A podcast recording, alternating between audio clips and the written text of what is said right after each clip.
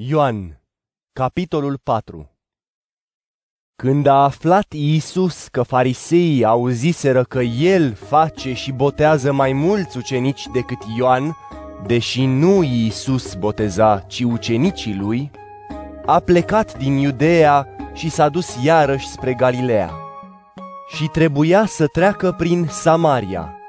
Așa a ajuns într-o cetate a Samariei numită Sihar, aproape de locul pe care i l-a dat Iacov, fiului său Iosif. Acolo era fântâna lui Iacov. Iisus, ostenit de drum, stătea lângă fântână. Era pe la ceasul al șaselea. O femeie din Samaria a venit să scoată apă. Iisus i-a spus, Dă-mi să beau. fiindcă ucenicii lui plecaseră în cetate să cumpere mâncare. Femeia samariteancă i-a spus, Cum? Tu, iudeu, cer să bei de la mine care sunt o femeie samariteancă? fiindcă iudeii nu au legături cu samaritenii. Iisus i-a răspuns, Dacă ai fi cunoscut darul lui Dumnezeu și cine este acela care îți spune, dăm să beau, tu i-ai fi cerut lui și ți-ar fi dat apă vie. femeia i-a spus atunci, Doamne, nu ai găleată, iar fântâna este adâncă. De unde ai atunci apa cea vie? Ești tu mai mare decât părintele nostru Iacov, care ne-a dat fântâna din care a băut el însuși, fiii săi și turmele sale? Iisus i-a răspuns, Oricine bea din apa aceasta va înseta din nou, dar cel care va bea din apa pe care i-o voi da eu nu va mai înseta în veci, iar apa pe care i-o voi da va deveni în el izvor de apă, care țâșnește spre viață veșnică. femeia i-a spus, Doamne, dă-mi această apă ca să nu mai fie sete și să nu mai vin aici să scot. el i-a spus, Mergi și îl cheamă pe bărbatul tău și vino aici. femeia i-a răspuns, Nu am bărbat. Iisus i-a spus, Bine ai zis, nu am bărbat, fiindcă cinci bărbați ai avut și cel pe care îl ai acum nu e bărbatul tău. Aici ai spus adevărul.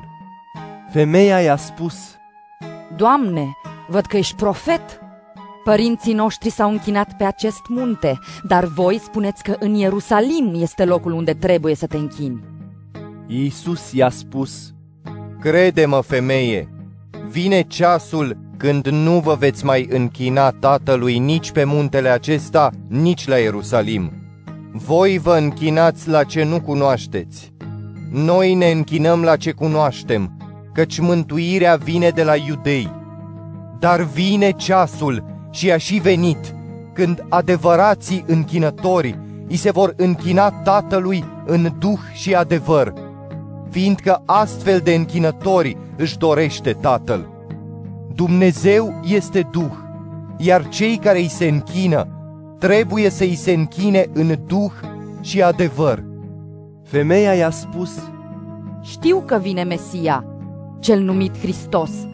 Când va veni El, ne va vesti toate lucrurile. Iisus i-a spus, Eu sunt cel care îți vorbește. În acea clipă s-au întors ucenicii lui și se mirau că vorbește cu o femeie. Totuși, niciunul nu i-a spus ce faci sau de ce vorbești cu ea. Iar femeia și-a lăsat urciorul și s-a dus spre cetate, spunându-le oamenilor. Veniți și vedeți un om care mi-a spus toate lucrurile pe care le-am făcut. Oare nu este El, Hristosul? Ei au ieșit din cetate și au venit la el. Între timp, ucenicii îl rugau zicând, Rabi, mănâncă. El le-a spus, Eu am de mâncat o mâncare pe care voi nu o cunoașteți. Așadar, ucenicii vorbeau între ei. Oare i-a adus cineva de mâncare? Iisus le-a zis, Mâncarea mea este să fac voia celui care m-a trimis și să-i împlinesc lucrarea. Nu spuneți voi oare, mai sunt patru luni până vine secerișul? Iată, vă spun, ridicați-vă ochii și vedeți că holdele sunt deja coapte pentru seceriș. Cel care seceră primește plată și strânge rod pentru viața veșnică, așa încât și semănătorul și secerătorul să se bucure împreună. Prin aceasta se adeverește cuvântul. Unul seamănă și altul seceră. Eu v-am trimis să secerați acolo unde nu ați trudit. Alții au trudit și voi ați intrat peste munca lor. Din cetatea aceea a samaritenilor, mulți au crezut în el, datorită cuvântului femeii care a dat mărturie. Mi-a spus toate lucrurile pe care le-am făcut. Astfel, când samaritenii au venit la el, stăruiau să rămână la ei și a rămas acolo două zile. Mult mai mulți au crezut datorită cuvântului său și îi spuneau femeii, Acum nu mai credem pentru cuvintele tale, ci pentru că noi înșine am auzit și știm că acesta este cu adevărat mântuitorul lumii. Iar după cele două zile a plecat de acolo în Galileea. Iisus însuși a dat mărturie că un profet nu este prețuit în țara sa. Așadar, când a ajuns în Galileea, galileenii l-au primit fiindcă văzuseră tot ceea ce făcuse în Ierusalim la sărbătoare, fiindcă și ei fuseseră la sărbătoare.